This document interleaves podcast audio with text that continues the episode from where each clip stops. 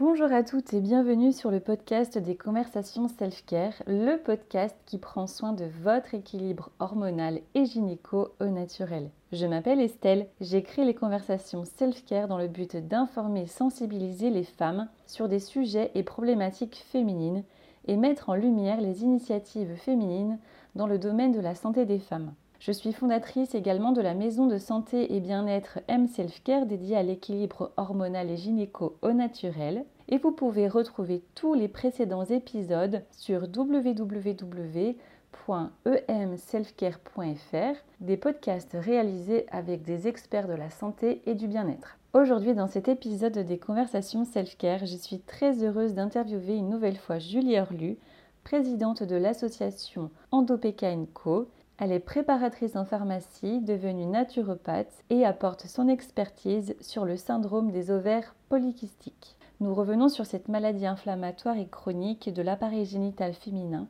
qui touche près de une femme sur dix et qui est la cause de troubles de la fertilité selon l'INSERM. Ici, Julie décrypte les symptômes de ce trouble hormonal, met en lien les effets de la naturopathie, conseille et évoque des témoignages parce que être actrice de sa santé, c'est aussi s'informer et être sensibilisée. Je vous laisse avec Julie pour ce nouvel épisode. Très belle écoute.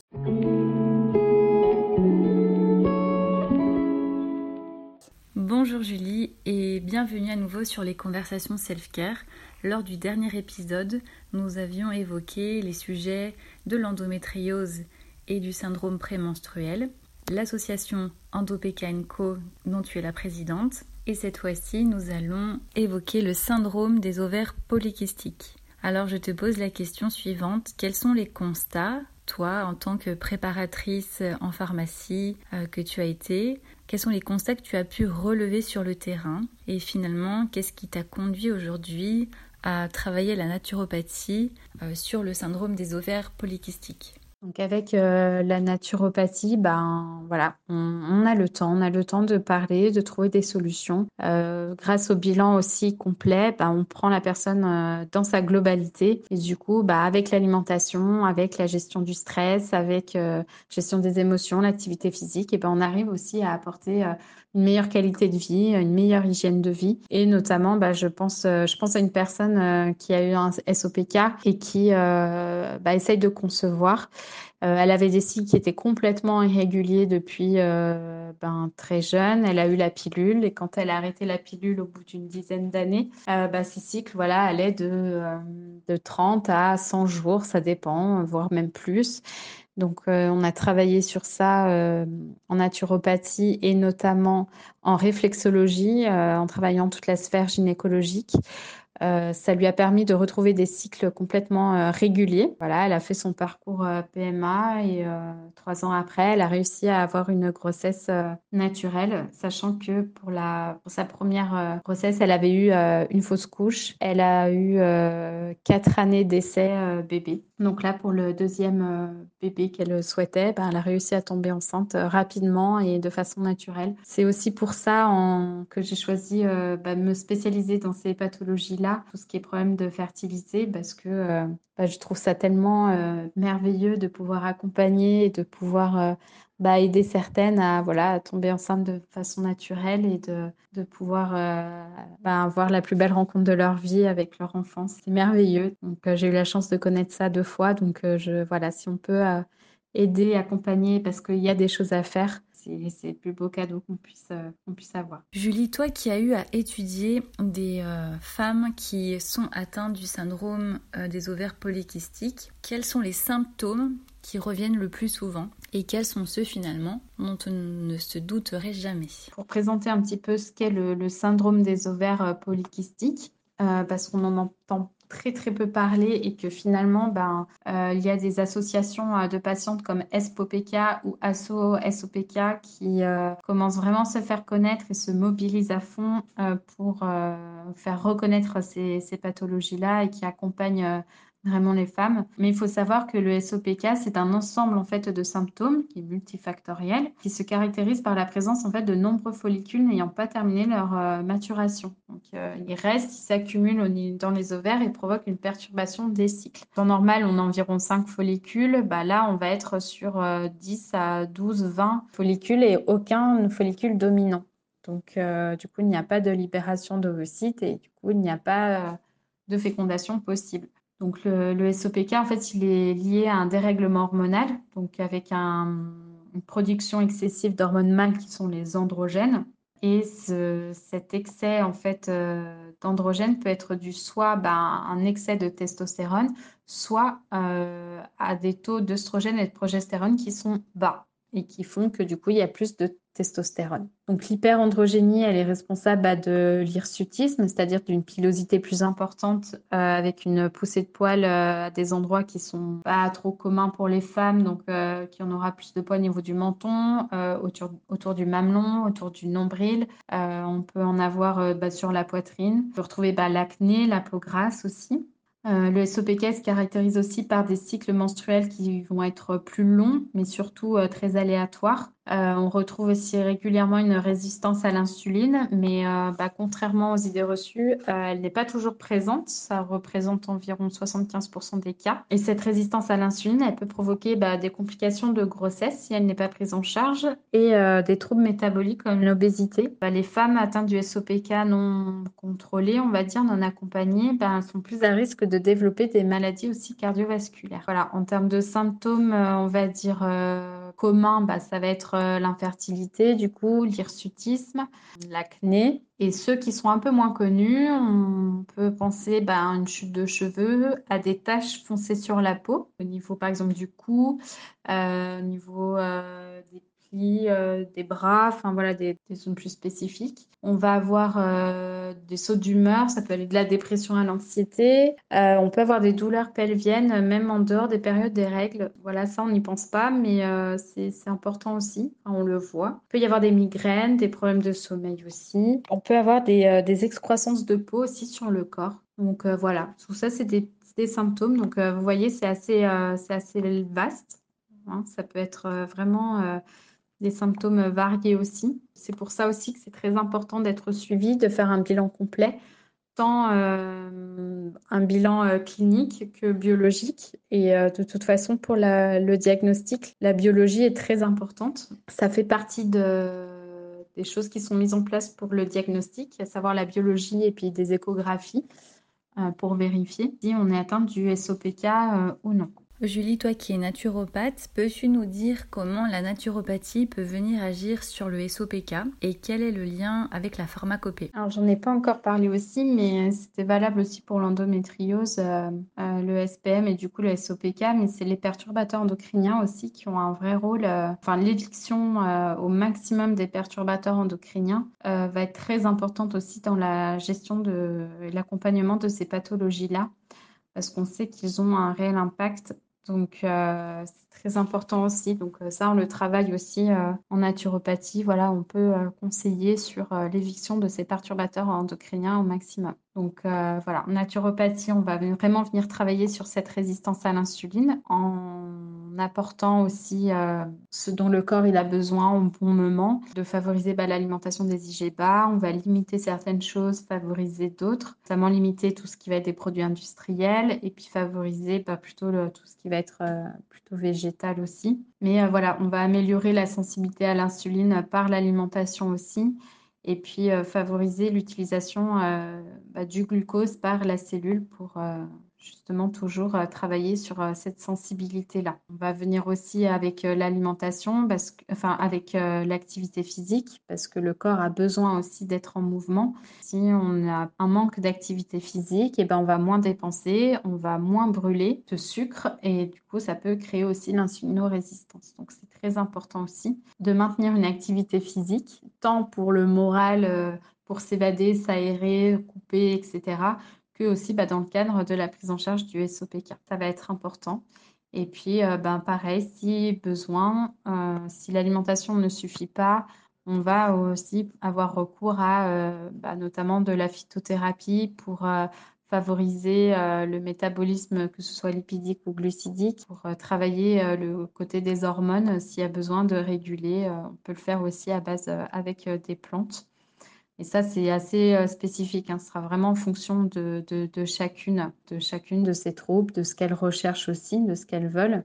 Mais on va pouvoir venir réguler tout ça, aider sur le stress, sur le sommeil avec les huiles essentielles, les fleurs de bac, etc. En tant que naturopathe, quels sont tes meilleurs conseils justement pour les femmes qui sont atteintes de SOPK ou qui ne savent peut-être pas encore qu'elles ont ce SOPK, peut-être savoir bah, comment on diagnostique, qui fait les diagnostics, comment peut-on savoir si on a un SOPK. Voilà tes meilleurs conseils à ce sujet. Pour le SOPK, effectivement, au niveau des conseils, et eh ben pareil, je dirais qu'il euh, ne faut pas hésiter à en parler, à demander euh, l'avis d'autres, professionnels. Quand euh, voilà, les, premiers signes vraiment évocateurs, c'est des cycles qui sont complètement irréguliers, euh, peut-être un peu plus de pilosité, ça peut être euh, d'avoir de la frilosité, euh, on peut avoir bah voilà, un peu plus de, de boutons, d'acné. Il y a beaucoup de symptômes qui peuvent être reliés au SOPK et du coup c'est important en fait de consulter pour ça. Euh, parce que voilà, je, je, pense à une personne que j'ai que j'ai vue euh, qui euh, voilà difficulté de perdre du poids, ses cycles sont complètement irréguliers, elle a des boutons hein, de temps en temps qui reviennent au niveau du visage, etc. Donc elle a une frilosité justement. Donc ça peut être euh, une accumulation en fait de petits symptômes qui peuvent paraître euh, anodins ou qui pour vous n'a pas forcément de lien, mais en fait s'ils sont là, c'est votre corps pareil qui vous parle et du coup bah il, y a des choses à faire et euh, il faut consulter votre médecin, votre sage-femme, en parler. C'est difficile le diagnostic du SOPK parce que justement il y a beaucoup de symptômes et dans le SOPK on va surtout le travailler ben, en cas d'infertilité parce que euh, c'est souvent à ce moment-là qu'on se rend compte du SOPK. Il y en a beaucoup qui passent, euh, qui sont asymptomatiques, on va dire. Ou alors, voilà, c'est quelques petits euh, symptômes, mais on ne fait pas du tout le lien avec. Mais c'est surtout que le syndrome des ovaires polykystiques peut avoir des conséquences pour plus tard avec la résistance à l'insuline qui peut faire bah, amener le diabète, qui peut amener un cholestérol plus important, à savoir qu'on a besoin de cholestérol pour, euh, pour créer les hormones, donc euh, il en faut. Mais voilà, ça peut créer plus tard des maladies cardiaques, des maladies cardiovasculaires. Ça peut faire de l'hypertension artérielle, des fausses couches aussi. ça peut être un symptôme, un symptôme lié au SOPK. Donc, il est important de consulter dès que, dès que vous sentez que quelque chose n'est pas normal et dès que voilà, vous sentez un mal-être, quelque chose qui ne va pas. Alors pour le diagnostic, alors c'est souvent sur euh, on fait un bilan en fait sanguin et euh, une échographie et en fonction bah, des examens, donc euh, il y a plusieurs critères qui seront vérifiés. Donc on parle des critères de Rotterdam où il faut au moins deux des trois critères, donc à savoir une hyperandrogénie clinique, donc c'est-à-dire ben un excès de pilosité, de l'acné. Ça peut être une alopécie, euh, une chute de cheveux plus importante euh, au-dessus de la tête, ou ça peut être une hyperandrogénie donc biologique, donc en fonction des, euh, analyses sanguines. On peut avoir une ovulation irrégulière ou absente, donc des cycles soit inférieurs à 21 jours ou même supérieurs à 35 jours aussi. Donc, il n'y a pas d'ovulation. Et puis, il y a l'échographie euh, on va aller voir en fait au niveau des ovaires bah, s'il y a plus de 12, follicules euh, en fonction de leur taille aussi ou en fonction du volume ovarien euh, peut être supérieur à 10 millilitres ou on ne voit pas non plus de follicules dominants. Donc l'observation des cycles aussi va être importante dans le cadre du SOPK. Pour justement voir si le cycle a été fertile ou non fertile, voir s'il y a eu l'ovulation, etc c'est très enrichissant euh, de faire l'observation des cycles dans, ce cadre-là. Donc euh, voilà, moi ce que je vous conseille, c'est que ne pas rester euh, seul non plus et puis de, consulter. Et j'ai beaucoup de personnes qui ont peur parce que dès qu'on leur dit vous avez un SOPK, vous êtes infertile, vous ne pourrez jamais avoir d'enfant, il ne faut pas être si catégorique. Il y a des choses qui sont à faire, notamment en naturopathie, bah, avec la gestion du stress, des émotions, euh, l'activité physique et surtout l'alimentation, on peut travailler tout ça. Et, et, donc, il est possible de, tomber enceinte naturellement ou en tout cas d'améliorer sa fertilité. Julie, toi qui as étudié le syndrome des ovaires polykystiques durant tes années de formation et qui a pu suivre des femmes qui qui connaissent euh, ce syndrome des ovaires polykystiques, quelles sont les lectures que tu pourrais conseiller à nos auditrices qui ont ce SOPK ou qui ne l'ont pas, peut-être pour savoir, pour le comprendre, et quels sont les témoignages de femmes que tu as pu suivre et finalement qu'est-ce qui a été bénéfique pour elles? Voilà quels sont les témoignages dont tu pourrais nous faire part? Alors en termes de lecture autour du SOPK, eh ben il n'y a pas grand-chose. J'ai pas trouvé grand-chose. Il y a un livre mais qui est en anglais, il n'y a pas de parution en français, qui s'appelle euh, Period Repair Manual de Laura euh, euh, qui est en anglais. Euh, mais qui est euh, très bien fait, qui est très bien expliqué aussi alors, euh, bah, sur tout ce qui est hormones. Et après, en livre, on a une nouveauté qui enfin, c'est un livre qui est très récent, qui donne des explications, des témoignages et des conseils justement, qui s'appelle le SOPK et l'infertilité de Priscilla Desbiol, si j'écorche pas son nom. Et il y a un autre livre qui s'appelle Guide à l'usage des femmes SOPK d'Alizé Anton. Euh, voilà, c'est des, livres qui sont assez récents et qui sont bien, bien faits, bien expliqués. Après, moi, j'ai plus fait ma formation justement avec euh, ben, euh,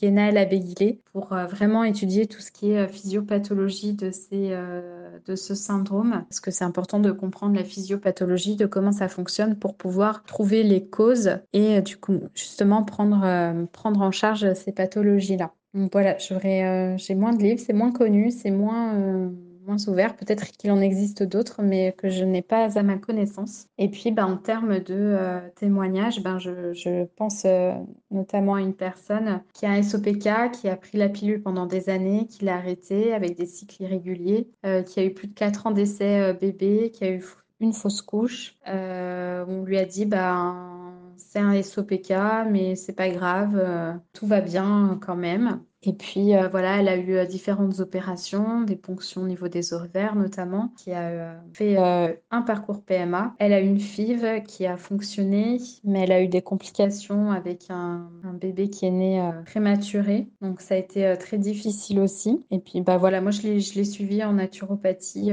enfin en réflexologie notamment pour la régulation des cycles on a réussi à réguler ses cycles et puis euh, je la suis de nouveau parce qu'elle est euh, tombée enceinte euh, de manière naturelle. Donc ça, c'est chouette. Et puis bah, on travaille ensemble sur l'alimentation notamment parce que fait du diabète gestationnel. Donc on travaille beaucoup sur la résistance à l'insuline. Il y a beaucoup de choses à vérifier sur la micronutrition, les taux de vitamine D, etc.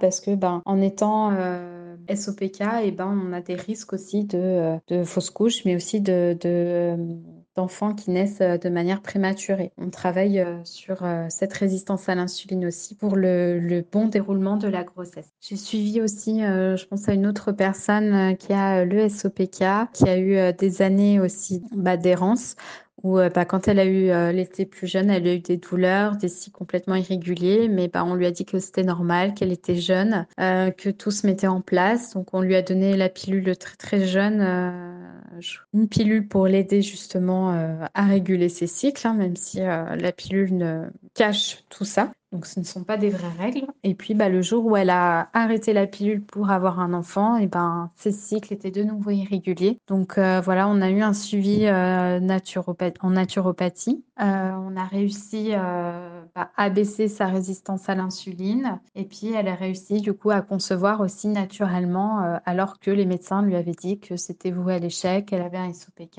et que bah, elle ne pourrait pas concevoir. Donc voilà, c'est aussi des témoignages que j'ai reçus, que j'ai eu de la part de mes clientes, mais aussi que je vois sur les réseaux. On leur dit souvent que ben, ça sera impossible pour vous d'avoir un bébé, vous n'y arriverez pas, ou euh, c'est comme ça, et puis il ne sera pas autrement. Donc euh, vraiment, je tiens à, vous, à dire qu'il y a des choses à faire vraiment et que ça fonctionne. Donc, il euh, faut vraiment pas hésiter à bien, euh, à bien s'entourer, à, ne pas euh, succomber, à ne pas perdre espoir, parce que oui, il y a de l'espoir, il y a des choses à faire. Et c'est tout aussi bah, le travail de notre association Antopeka Co, de vous apporter des professionnels qui connaissent ces pathologies. Donc, même si vous avez un doute, n'hésitez pas à vous rapprocher des bonnes personnes. Vous trouverez des solutions parce qu'il y a des solutions. Merci beaucoup à toi Estelle pour euh, ta confiance et puis euh, bah, n'hésitez pas à aller faire un tour sur le site de notre association, à nous poser des questions. On, on sera là et on répondra à toutes vos questions. Cet épisode s'achève et je tiens une nouvelle fois à remercier Julie, présidente de l'association Endopeka Co basée en Auvergne-Rhône-Alpes, d'avoir choisi les conversations self-care pour évoquer ces sujets féminins. Vous pouvez la retrouver en visio pour des consultations en naturopathie sous le nom de Julie Orlu. Merci également à tous toutes les auditrices d'être fidèles à l'écoute des podcasts des conversations self-care. Et pour soutenir le podcast et l'expertise des professionnels, n'hésitez pas à laisser un commentaire, un avis sur Apple Podcast, à liker et à diffuser l'information auprès des femmes qui sont concernées par le sujet. Je vous retrouve très vite pour un nouvel épisode avec de nouveaux experts de la santé et du bien-être féminin. À très vite.